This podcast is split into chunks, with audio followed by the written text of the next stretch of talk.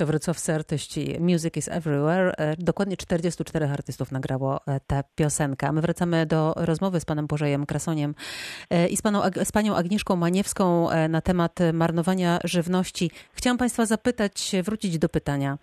No właśnie, czy ten pandemiczny rok, który dla bardzo wielu okazał się bardzo trudny finansowo, był rokiem, w którym marnowaliśmy mniej, no bo tak się wydaje, prawda? Jeśli, jeśli musimy oszczędzać, no to też uważamy na to, co kupujemy. Pani Agnieszko, jakie są Pani refleksje? E, myślę, że e, pandemia miała tutaj e, dwie strony niemarnowania i marnowania żywności, bo na pewno osoby z branży, w które koronawirus dość mocno uderzył i które właśnie czy potraciły pracę, czy gdzieś tam finansowo bardzo no, zostały uderzone dość mocno.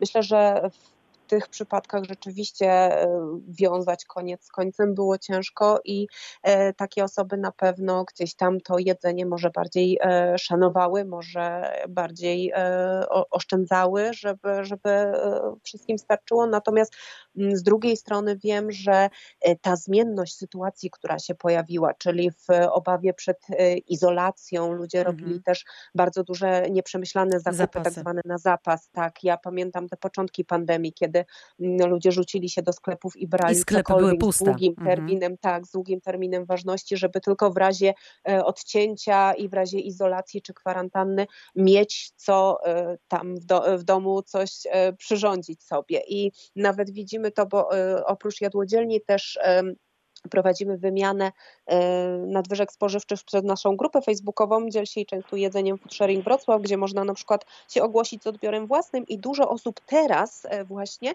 e, oddaje nadwyżki, które gdzieś tam pokupowało na początku pandemii właśnie mąki, mhm. jakieś jedzenie puszkowe i, i po przemyśleniu przez te parę miesięcy zauważyło, że im to nie schodzi, że nadal mają to na stanie i właśnie oferują, że, że mogą komuś innemu oddać i się podzielić. Także, Ale to dobrze, że oddają, myślę, że a nie to... wyrzucają. Tak, tak, mhm. tak. To jest bardzo, bardzo fajny przejaw. Panie Błażeju, y, a jak w tym pandemicznym y, roku było ze sklepami, y, z hurtowniami? Czy ty, tego jedzenia odbieraliście mniej, czy tyle samo, czy więcej?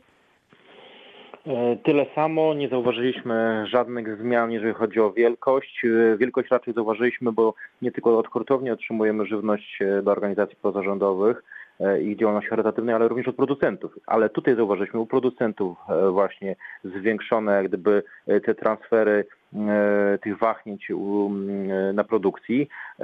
To nas mile zaskoczyło, ale w ogóle nas zaskoczyło, że że w tym okresie rzeczywiście ta produkcja gdzieś e, rozmijała się z zapotrzebowaniem lub z możliwościami.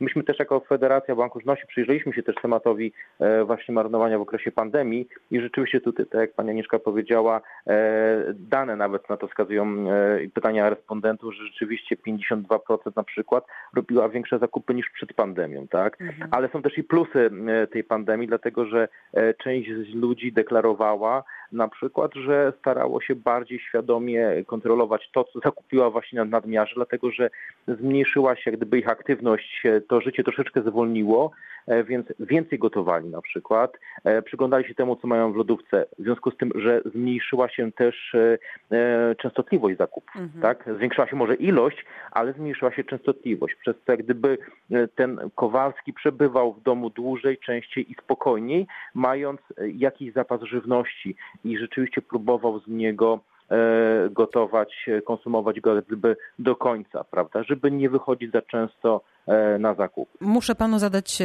jeszcze jedno pytanie. Mamy ustawę, o której wspominała też pani Agnieszka Maniewska o przeciwdziałaniu marnowaniu żywności. To jest ustawa z lipca 2019 roku, która nakłada na sklepy wielkopowierzchniowe obowiązek e, przekazywania nadmiaru żywności instytucjom charytatywnym, a od września tego roku mniejsze sklepy również będą musiały to samo robić. Czy jakieś pierwsze wnioski może pan wyciągnąć z no, wejścia, od, od wejścia w życie tych przepisów? E, na pewno ustawa zmobilizowała część sieci do intensywniejszej, bardziej aktywnej i takiej usystematyzowanej współpracy. My z sieciami współpracowaliśmy już dużo wcześniej, więc jak gdyby bardzo łagodnie weszliśmy w te rozwiązania ustawowe, ale bardzo, bardzo mocno wspomogło one naszą współpracę z sieciami. I e, to, co najważniejsze jest, to jest to, że sieci bardzo świadomie do tego e, tematu podchodzą. Dlatego zauważyliśmy jedną rzecz, że e, transfery są e, przez nich bardzo, bardzo dobrze wybierane. E, pierwsze, pierwsze przekazywania żywności były zupełnie inne niż te, które mamy na przykład dzisiaj. A z pierwszych już danych, które do nas spływają z ostatnich dni, widzimy jeszcze jedną rzecz. To znaczy widzimy, ile odbieramy, ale też i widzimy, że duża część tej żywności nie trafia do nas.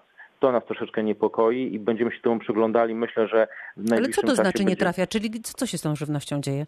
Po prostu nie jest przekazywana właśnie na, na te cele charytatywne. Nie, mhm. nie jest przekazywana, czyli dochodzi jednak do jej zmarnowania. Mhm. Widzimy to e, z innych danych. Tak? E, jedne dane, które do nas trafiają, to jest jeden obraz, a drugi obraz to jest ten, którego nie widzimy, będziemy go widzieli już niedługo w pełni, dlatego że sklepy będą musiały uiścić opłatę, która... No właśnie, im się to nie opłaca. Mhm.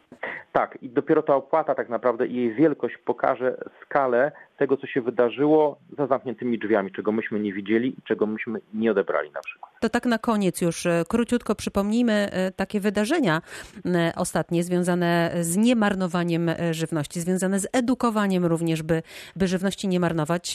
8 marca ruszyła zbiórka żywności online, panie Błażeju. W dwóch zdaniach, jak i gdzie i co?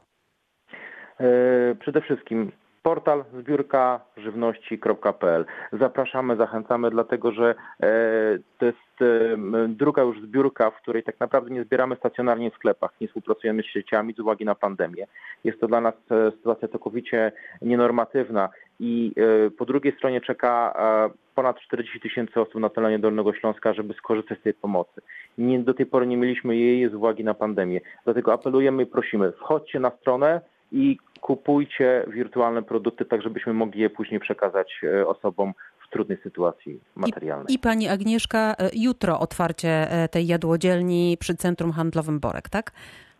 Tak, jutro o 11 serdecznie zapraszamy do korzystania.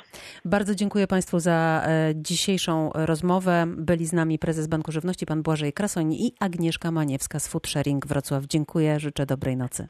Dziękuję. Dziękuję również.